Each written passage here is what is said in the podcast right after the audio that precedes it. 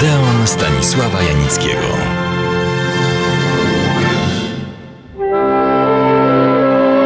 Gdyby felietony radiowe miały tytuły, ten opatrzyłbym takim: Gwiazda jednego filmu i żona pięciu mężów.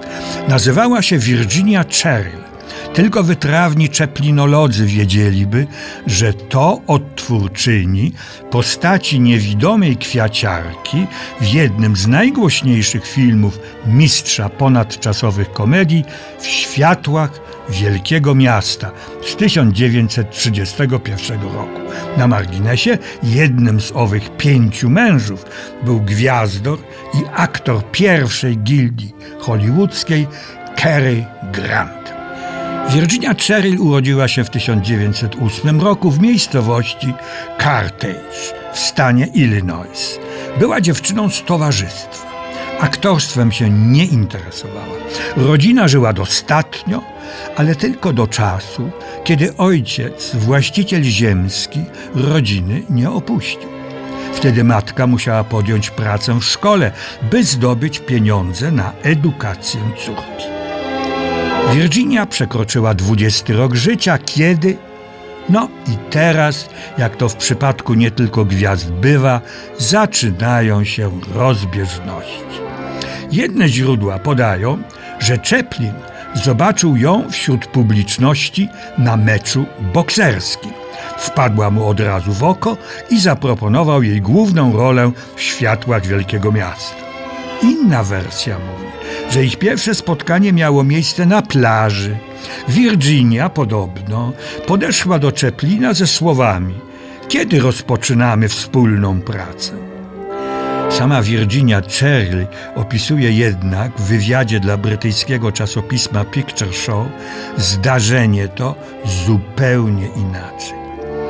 Przyjechałam, żeby zobaczyć się z moją kumpelką ze szkoły. W ogóle nie myślałam wtedy o grze w filmie. Nigdy nie byłam też na meczu bokserskim. Pewnego wieczoru kolega zaproponował mi pójście na hollywoodzką imprezę na stadionie Legionu Amerykańskiego. Rozglądając się, zauważyłam mężczyznę, który uważnie mi się przyglądał. Rozpoznałam w nim sławnego Charlie Chaplina. Byłam zaskoczona i zmieszana. Później dowiedziałam się, że przyglądał mi się tak uważnie, ponieważ przypominałam mu Ednę Parwines.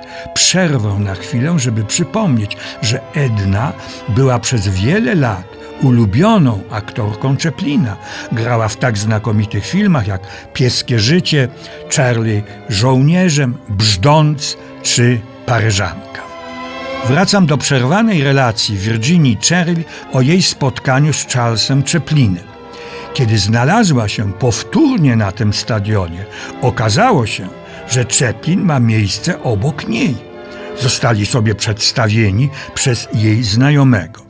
Chaplin zaprosił ją na zdjęcia próbne.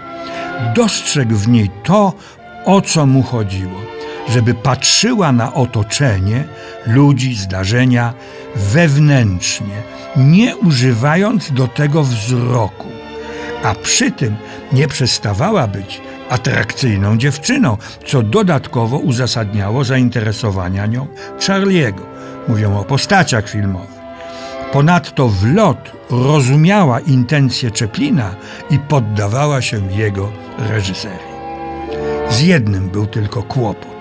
Virginia za bardzo lubiła nocne imprezy, co miało wpływ na normalną pracę na planie i doprowadzało Czeplina do furii. Może to był początek ich późniejszego nielubienia się. Wytwórnia Fox Film Corporation po sukcesie, również kasowym, Świateł Wielkiego Miasta, podpisała z Virginią Cheryl kontrakt na trzy następne filmy. Pierwszym był wczesny film z Johnem Wayne'em. Dziewczyny lubią czat. No, dzisiaj byśmy tak powiedzieli. Drugim dzieciak, jeszcze nie mistrza, ale utalentowanego reżysera Johna Forda. Trzecim wspaniała z Janet Gaynor. O niej warto opowiedzieć oddzielnie i to uczynię. Virginia Cheryl niestety nie czyniła wyraźnych postępów w sztuce aktorskiej. Zagrała jeszcze w dwóch filmach angielskich, innymi ze znakomitym Jamesem Masonem. Rok 1930 zamknął jej karierę ekranową. Natomiast ożywione i urozmaicone było jej życie prywatne, małżeńskie. Jak już wspomniałem, pięć razy wychodziła za mąż. Pierwszym mężem był prawnik z Chicago, drugim sławny gwiazdor Cary Grant, kolejnym już w Anglii dziewiąty hrabia Lord Jersey. W ten sposób Virginia Cheryl została Lady Jersey. W czasie II wojny światowej poświęciła się pracy charytatywnej związanej z amerykańskim Czerwonym Krzyżem. W 1946 roku rozwiodła się z Lordem Jersey. Dwa lata później, i teraz uwaga, wyszła za mąż po raz ostatni za Floriana Martini, asa polskiego lotnictwa. Poznali się podczas poświęcenia polskiej eskadry dywizjonu 315. Pobrali się i wyjechali w 1950 roku do Kalifornii, gdzie pozostali do śmierci Virginii w 1996 roku. Również tu zajmowała się z mężem działalnością charytatywną pod swoim aktualnym nazwiskiem Martini. Do Panieńskiego już nie wracała. Ciekawy życiorys.